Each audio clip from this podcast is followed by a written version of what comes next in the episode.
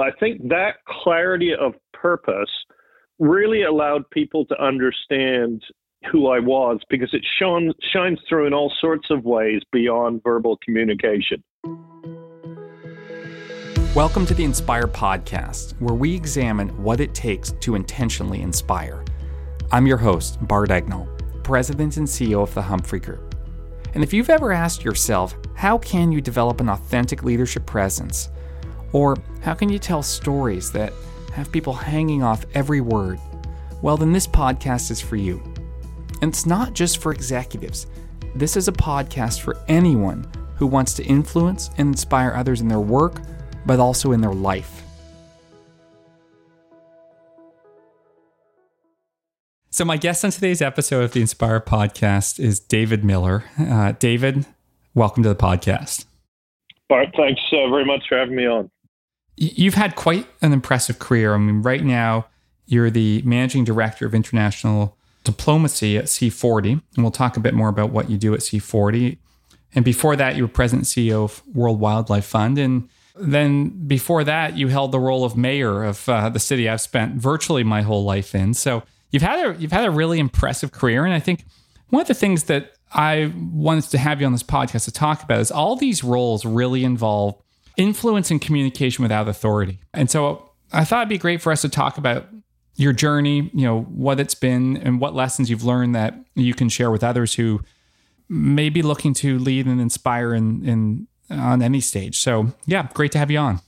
Well, I'm really looking forward to the conversation. I, I, I think the ideas of how to inspire, how to lead, how to communicate are really interesting. I wouldn't claim to be a student. Uh, any lessons I've learned have more been ones of experience and, and intuition. But I think the podcast is, is a great idea, and I'm sure people take uh, an awful lot from it. So I look forward to the chat today, Bart. Yeah, and, and maybe start with your story. I mean, if, you know, I, I first heard your name as mayor, but I know your story predates that. So maybe just walk me through how you got to that position in your life. Well, it probably starts. I'm an only child of a single mom. Uh, I was born in the U.S., but we moved pretty quickly back to England, where my mom was from, and lived with my granddad. And I think a, a lot of my journey started there hmm. because we lived in a tiny English farming village.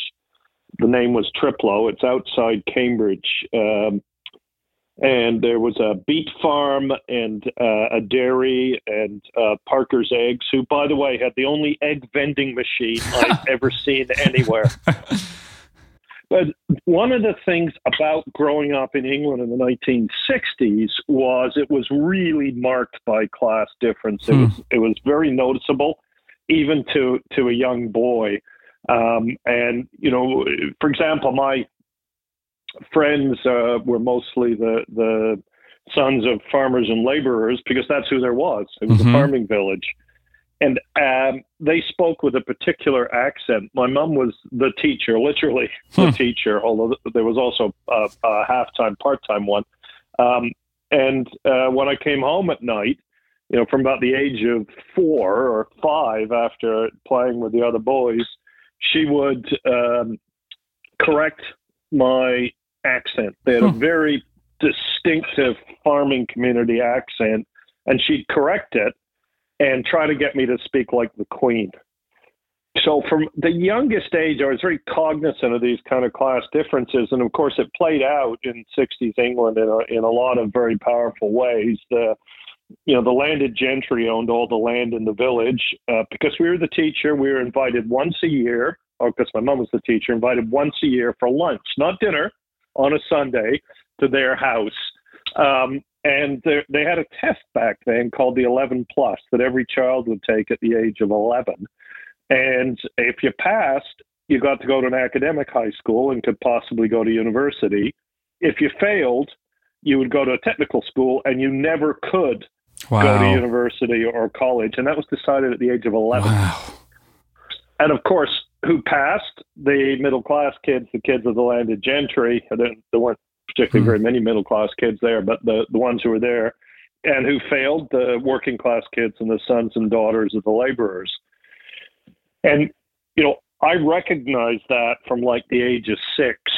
so I think, you know, I've, I had a long journey to politics. I eventually got there because I studied uh, economics and I became a lawyer, which was all about uh, it, it seeking justice, really. I'm wondering why. One of the reasons mm. I hmm. studied economics was why is it like this? Why do the, these kids have a chance and these other ones don't? And of course, ultimately that led me to, to politics. But I'm, I'm mentioning that at some length because I do think for me, the values that got inculcated uh, in me at a very young age, you know, before the age of seven, have been reflected throughout my career in the choices I've made, whether political or environmental or anything else. And I, I think also reflect on my views about how to inspire and how to communicate.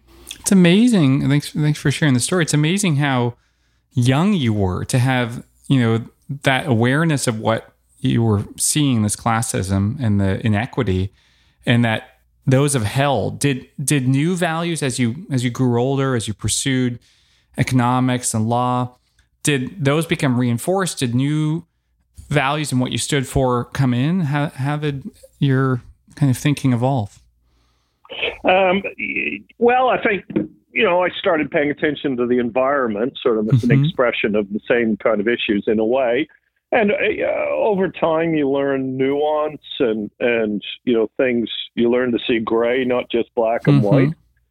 But i think my basic values and goals to to try and right these kinds of equities the basic ones and the core of it never really changed i mean my, my mom said to me if you talk like a farmer that's all you'll ever be hmm. and you know i would have been five. Hmm. Wow, that's pretty. That's, that's harsh. Pretty powerful. Yeah, yeah. like it's her reality, right? That she saw, but yeah. Well, it's her reality she grew up in. Mm-hmm. I mean, her, you know, her story was she came from a working class family, and and as a girl, her career choices were secretary, nurse, and teacher. Hmm. So she became a, a teacher, and um, she, which was from working class family, a really prestigious thing to do. But her first job was in London in 1939, teaching the kids of the Ford plant in Dagenham, which was very, very seriously bombed. So she had, you know, she she'd gone through a journey in in her life as as wow. well. It mm-hmm. certainly mm-hmm. hadn't been easy. So I think she saw things very clearly. She was certainly um, clear with me about the kinds of goals and aspirations mm-hmm. I should have, to say the least. And I know maybe this is a good segue when we when we were talking about this podcast and what we might go into. You were saying that hey, the first lesson that's grounded you in your communication is knowing who you are and what you stand for. Can can you expand a bit on that and how this kind of fills into that? Yes, you know why I uh, told this at some length was because you know my law career, my political career, and my post political career in the not for profit world and, and, a little bit in the academic world have, have all been about trying to drive change. And my own belief is that it came from those, you know, youthful experiences mm-hmm. and the values that were shaped in, in that small village and the experiences I had and, and, you know, the counseling of, of my mom. And so uh, and I, I think the parts of my career that have gone incredibly well, including being an outsider running for mayor. I, you know, when I uh, started the campaign, my campaign manager did a poll, and it turned out that 8% of Torontonians knew me. Mm-hmm. Now, the good news was that half of them, 4%, were going to vote for me. Hmm. The bad the bad news is four percent doesn't win very many elections. a long way to go. I, I wasn't discouraged by that because I was really clear to myself and with myself about what I stood for, why I wanted to run for mayor, and um, what what I what I wanted to do. And I I think allied to my second uh, lesson which I'll, I'll, get to in a second. But I think that clarity of purpose mm-hmm. really allowed people to understand um, who I was because it shone, shines through in all sorts of ways beyond verbal communication. Mm-hmm. You know, it also helped me be the best mayor that I could be because I knew who I was and what I was trying to do. And I think substance aids communication tremendously. Hmm. And when you have a consistency with, with, you know, what you're trying to do and who you are, it's a very it's very powerful, both in explicit kinds of mm-hmm. communications and in, in more subtle ones. And when you when you reach this realization that you know that was going to empower you to talk on your mayoral campaign, tell me, like, did you go out and talk about these things that you stood for? Did you share the kind of story that you told me on the campaign trail? Um, how did how did you kind of translate what you knew about yourself to what you communicated? I, sometimes I tell those stories. I would certainly talk about being an immigrant to Canada because that in a you know a city of immigrants, it's highly uh, highly relevant. Um, which takes me to my second lesson. Uh, I did what I did, and I, it's a bit of a a trick, I suppose, but I found it very powerful. And except for my very first political campaign, and I was elected three times before I ran for mayor. Um, so I, you know, I had a lot of campaigns. Except mm-hmm. for the very first one, I did this every single time, which is to write down what I was trying to do and what I was trying to achieve. And you, you know, I would start by, you know, why do I run or run for mayor? Well, this isn't right. That's not right.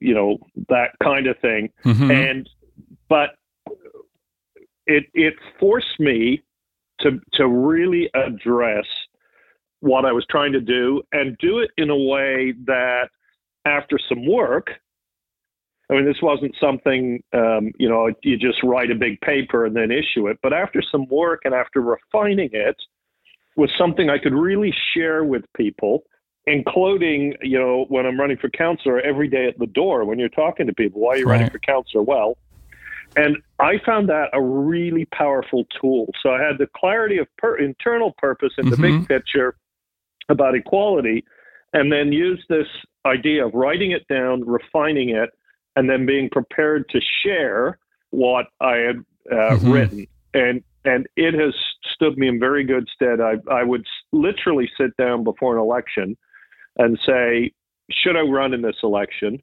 Why? What is uniquely, what uniquely can I contribute? And, you know, how does it accord with my values? And I, I found that tool massively powerful. And for a second reason as well, first of all, you could really communicate well with people mm-hmm. and really make it clear what you were standing for. But secondly, it's also a tool for you hmm. Because you get buffeted by events. Right. And this is true in business, it's true in not for profits, it's true, certainly true in politics. We look at President Biden right now got elected to deal with the legacy of his predecessor, to deal with the pandemic, to deal with America's infrastructure and he's being buffeted by events in the Middle East. Events mm-hmm. happen, and mm-hmm. when you mm-hmm. write, when you've written down and refined and shared what you're trying to do, you can go back to that in those difficult times when you might get bumped off course. So it serves 2 mm-hmm. really powerful purposes from my perspective. Yeah, I totally agree with you. I mean, the, uh, to your first purpose, there's there's that quote, uh, a tribute, I believe, to Mark Twain. I don't know if it's a apocryphal or or not, but it's that uh, excuse the length of this letter. I didn't have time to be brief. You know, yes. the, the idea that it takes time to reach clarity and you have to put the work in. And when you listen to someone who's very clear in the moment, there's often been a huge amount of work that's gone into that. So that I I completely can see how you putting that work in ahead of time let you reach that clarity and then communicate. And then uh, your second point's a really fascinating one because I think you're right. You know, in communication, particularly now, so much communication is spontaneous or in the flow or something happens and you're, you know, you're doing, you're in Q and A that the most effective leaders really can respond and give the audience what they need, but then shift back to what they believe in and what they're committed to. So, yeah, I, I think it's a great point.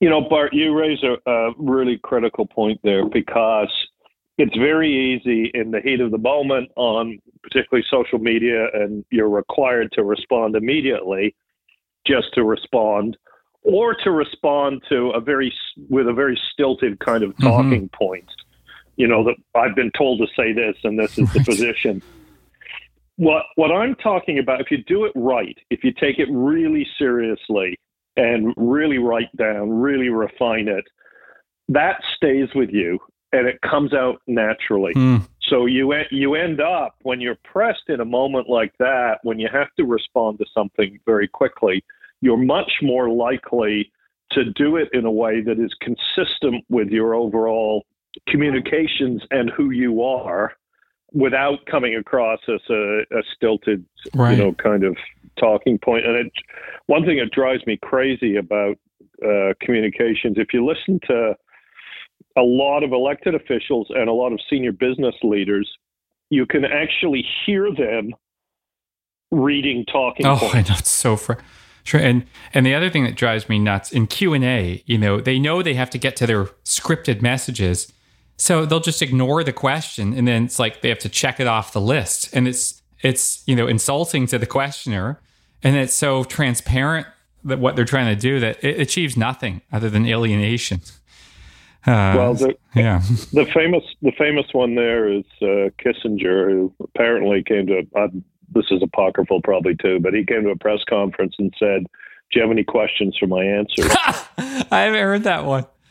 He he's got he's got so many great lines. My, my just an aside on that one.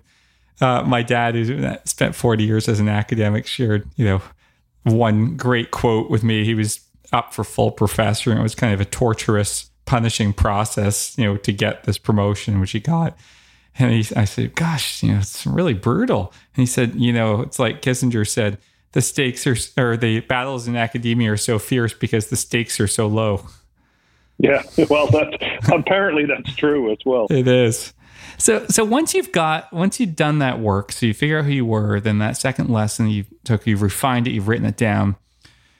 How did you then, you know, think I hate the word strategically, but think ahead and into running a campaign into what you're doing now with C40 and you know trying to bring about kind of global change with cities. Like how do you then use that clarity of thinking uh, to communicate effectively? Well, I I mean I think at, at the heart of it is you need to to build your plan around what you stand for. Okay. So if if you're going to inspire, it needs to be authentic, needs to be you.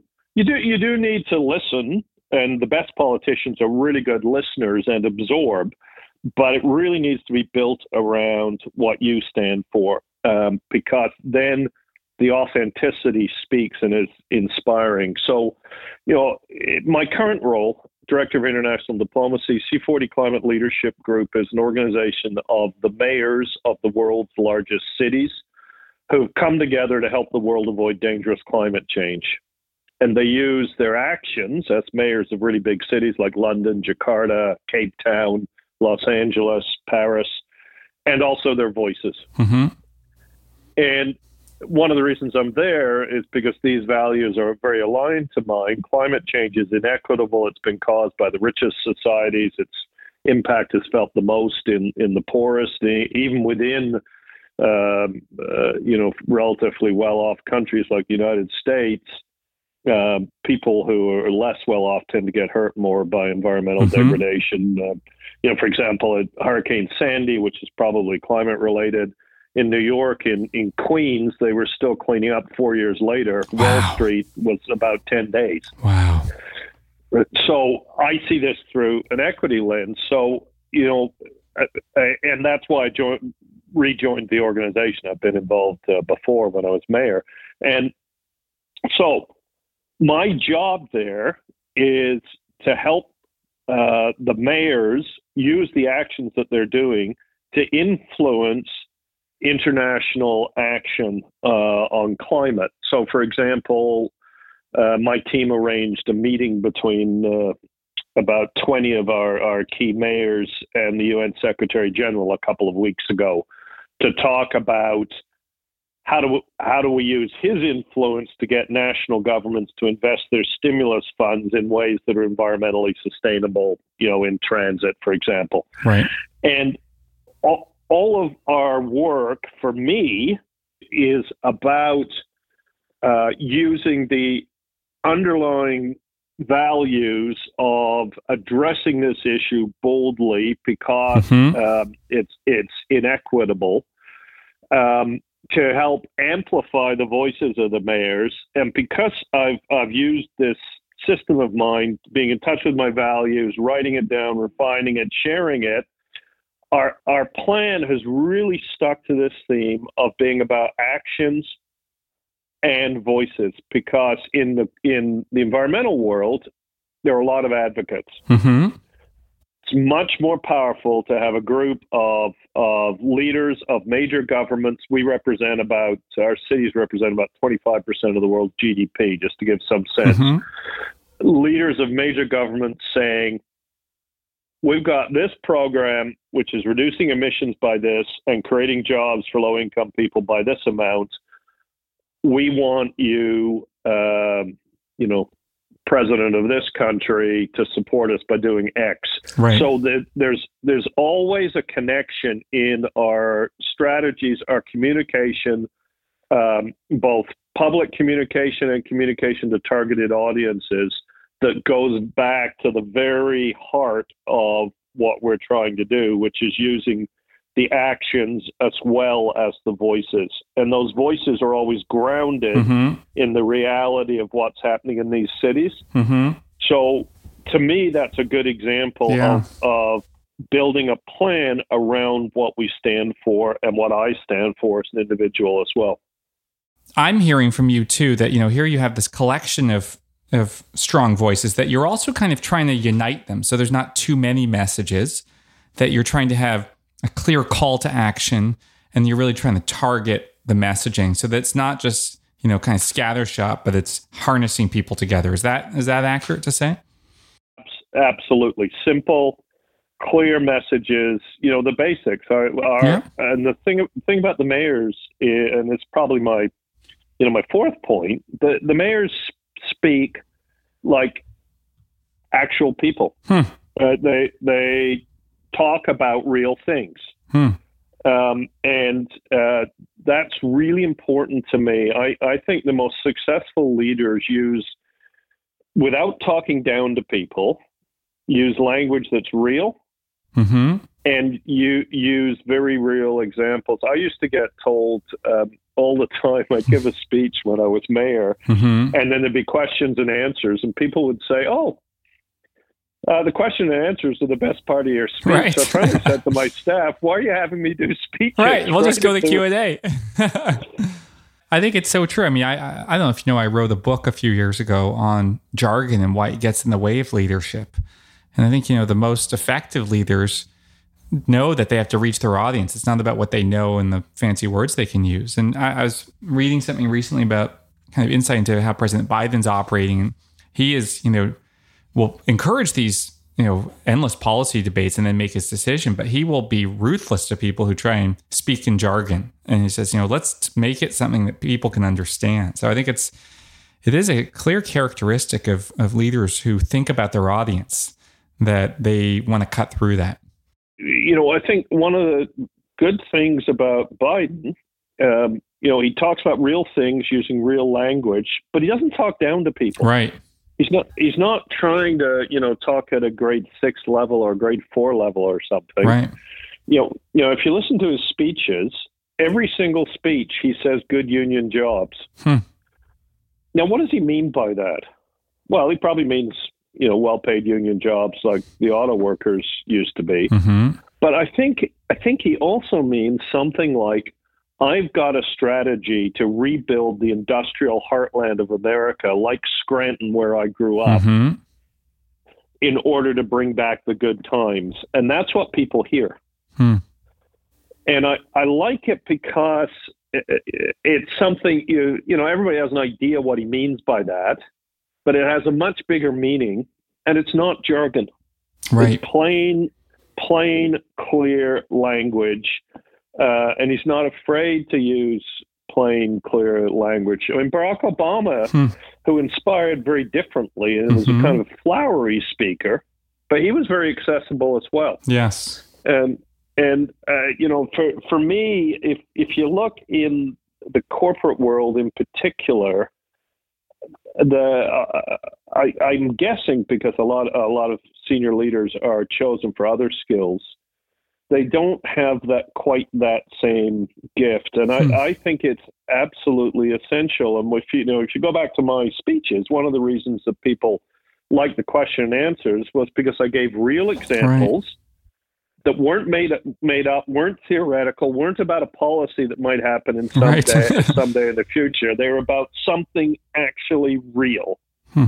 um, and uh, therefore, you know, I was prevented by mm-hmm. being jargony or wonky right. because I was I was t- talking about something actual, real that people could understand, hmm. like we're building the largest expansion of transit in North America and we're doing it by light rail. Light rail means that it's like European trams. They'll be in the middle of the road, but with their own right of way. And what's good about that, it means they can come on time and much faster because they're not stuck in rush hour traffic like buses are. Right. Yeah, it's it's interesting. You know what what you're saying. I, I want to kind of touch on that. You know, the piece going back to something you just said a moment ago around corporate versus public. Because I hadn't I hadn't thought about it, but I think you know there are some I think you're right that generally speaking, the the standard for that ability to inspire is lower in the corporate world. I think there are a few reasons at the top. You know, first is that you're you're generally appointed, not elected.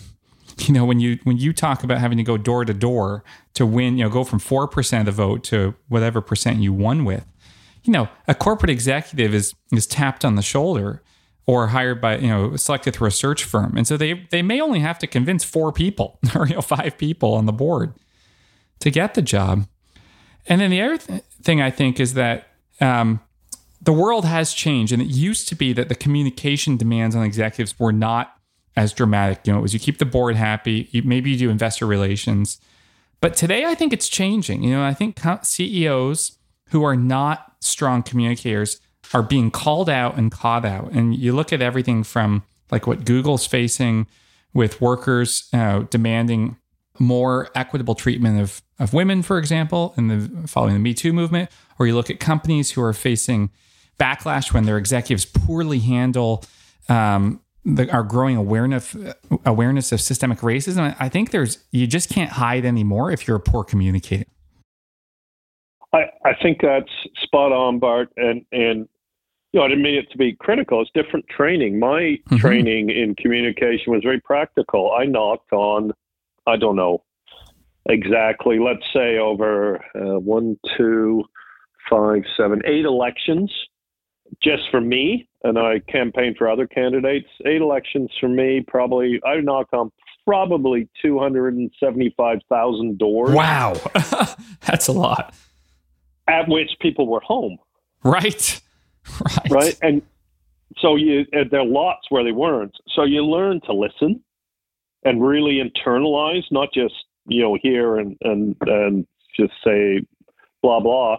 And you also you learn if you're trying to learn, you learn pretty quickly how to communicate clearly on a variety of subjects and how to do it under under pressure. Mm-hmm. So, you know, somebody who's who's let's say become the the president of a bank has an incredible career, but will have had a lot less of that experience because that's not what you do.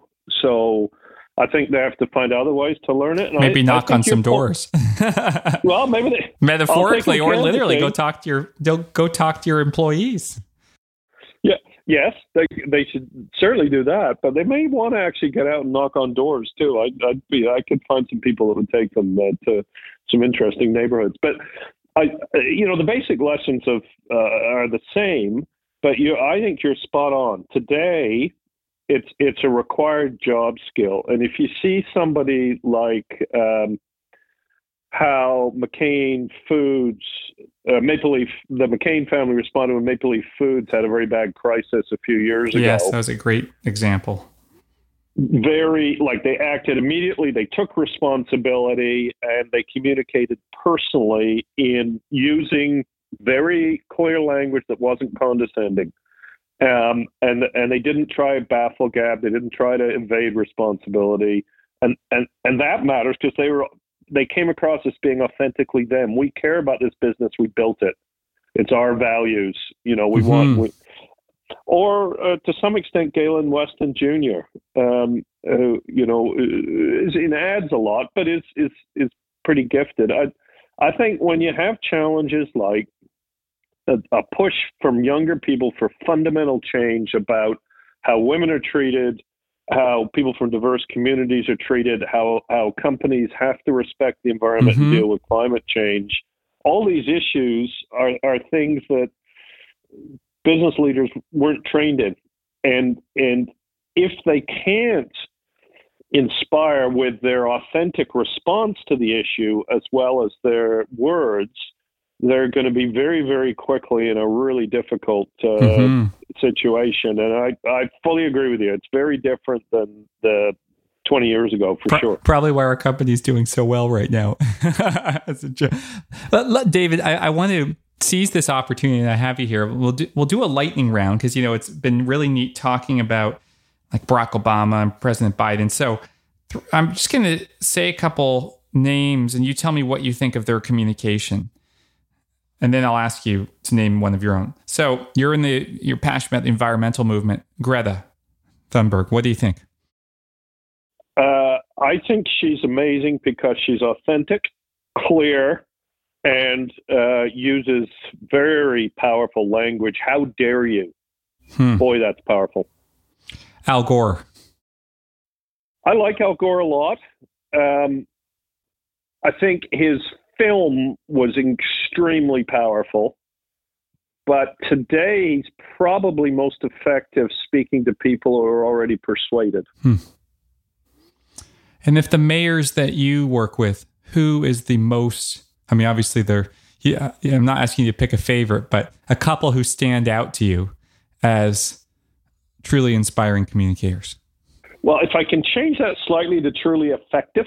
Yeah, go for it. Um, it's several, if if you don't mind. Absolutely, um, it's good to know there are several.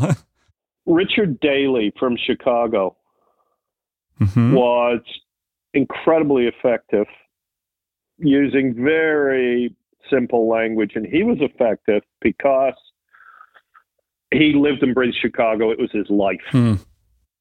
It had been his life from when he was a child. It remained his life, and, so, and that just shone through the hmm. very clear, simple language because he was fully connected with his values. I don't know if he wrote it all out like I do, mm-hmm. but he lived and breathed. Everything he did was was about Chicago. So he was very effective that way. Um, Mayor Eric Garcetti from Los Angeles. Mm-hmm. Very clear. He's a very intellectual guy. Uh, I believe he has a PhD. He's got a fascinating life. He's fostered several sets of children. Hmm. Several. Wow. Really, really quite an amazing human being. And, and what's brilliant about him is although his language tends to be less simple, it's very accessible, and and his genuineness and empathy comes mm. through. And his backstory is um, he's partly Jewish and, and partly Mexican heritage, and his grandmother was brought across the Rio Grande, eh, or his grandfather, in the arms of his great grandmother. Wow. So he's got this powerful backstory it's that amazing. comes out with this, you know, fairly academic guy. It's yeah. really uh, Mayor Han- Anne Hidalgo of Paris. Mm. Yeah, she's changing that. I mean, I look at what they're doing for biking as a cyclist. It's just transformed the city in such a short period of time. Incredible, eh? And she, you know, there was a huge backlash among right. some in what she was trying to do. She got overwhelmingly reelected because and and I'm picking her because she was able to communicate what she was trying to do in the midst of this whole big storm hmm. of how dare you cut out cars, people aren't going to come into Paris, it'll be terrible, right. we'll all go bankrupt. And people loved what she's doing. Right. They want more cycling, they want more walking, they want the banks of the river to be for people, not to be a highway. Um, and through the middle of this storm, and there were lawsuits and all sorts of political problems, she she wrote it, she won, and she won the day because she's so gifted about being clear as mm. to hmm. the underlying purpose that benefited people and connecting with people about it. So those that's those powerful. Are three I would pick for and, quite different reasons. And I think you know that last example just shows that it's almost kind of ironic, right? As a politician, having never been one myself, but I imagine that in the moment you feel, as you said, buffeted and pressured to give people what they yell about. But really, her story illustrates that if you have conviction about what they need, it will give you the courage to push through and realize your vision. And that's really what people want from you. You know, uh, that is exactly what people want the substance. They actually want the substance. Whatever they say, you can tell by their behavior that they really want the substance, but they need to understand what you're trying to do. If you can't reach them on that and inspire them, you, you've lost. And I'll give you an example in my own case. Uh, one of the things we did when I was mayor was bring in a new land transfer tax, which, as you can imagine, Bart, was somewhat uh, controversial. Yes, I paid huge... it. I paid it when I bought my house. Well, there you go. Sorry about that. Uh, hey, I'm but happy to. We have low property taxes here, so it's least we can do. Well, we, we had to do something because when I got elected, Toronto, uh, if it had been a business, would have been declared bankrupt. We couldn't hmm. meet our obligations. And every single political consultant since uh, Ronald Reagan and Brian Mulroney and since the GST will tell you you can't run an election on uh, raising taxes. Well, all of my elections I ran on, I said they got to be fair, but we've got to pay. To, if we want a great city, we've got to pay for it. And I actually ran in the 2006 election uh, saying, here's what we're going to do. We're going to build transit, housing, opportunities for young people, environment, jobs, but we're going to have to pay for it. I'm going to ask you to pay a little more on your property taxes, and we're going to bring in some new kinds of taxes once the province passes the City of Toronto Act. Every political consultant in Canada would say Miller can't do that. Right. He'll lose. I got I got sixty percent of the vote. Wow. And I I like to think part of that was because I was able to fairly clearly connect what people wanted, which were all these good things, and what you needed to do in order mm-hmm. to get that, which is make sure the city had the money to make those uh, investments. And I, I think you know Mayor Hidalgo faced probably more of a storm than, than mm-hmm. I did, although um, uh, there was a fair bit of a storm at the time. But it shows to me the the same principle that, and it, it applies to business, it applies not for profits, universities, mm-hmm. everybody. If you're connected authentic, authentically with something you really believe in and are communicating about it with with passion and good clear language uh, you're going to inspire people mm-hmm. and they'll come along with you. That's a perfect way to end the interview. I um i really appreciate you coming on. I think you know just kind of on a hopeful note when i look at the problems facing the world and I, and then i talk to someone like yourself who's really led a life of service stem from those convictions as a six year old that you began to develop it it gives me hope you know that there are there are many like you out there and that you will kind of harness the collective of the world um, to bring about real change. So i appreciate appreciate all you're doing and for sharing your story and your wisdom with me today.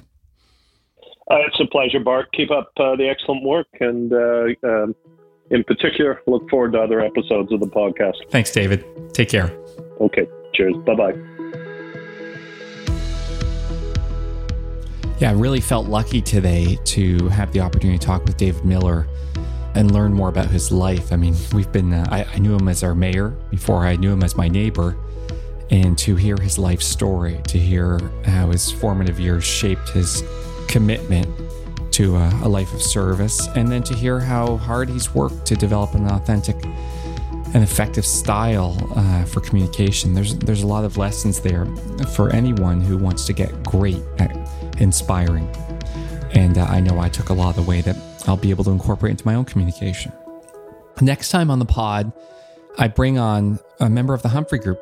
Uh, for our first time this year, if you've been a long time listener, you know every year I bring on some of our talented professionals. And I'm pleased to welcome Sanjay Patil, who is a lawyer, He's worked in uh, all over the world. He is an expert facilitator. He has his own practice, and he joins me to tell his story and talk about mindfulness and awareness and, uh, and authenticity and how all these things intersect today for leaders who want to be able to know themselves, to be calm, and to inspire. So, really fascinating conversation, and I know you'll enjoy it as I do. Until then, please rate, review the show. Uh, I read all the comments and appreciate you listening.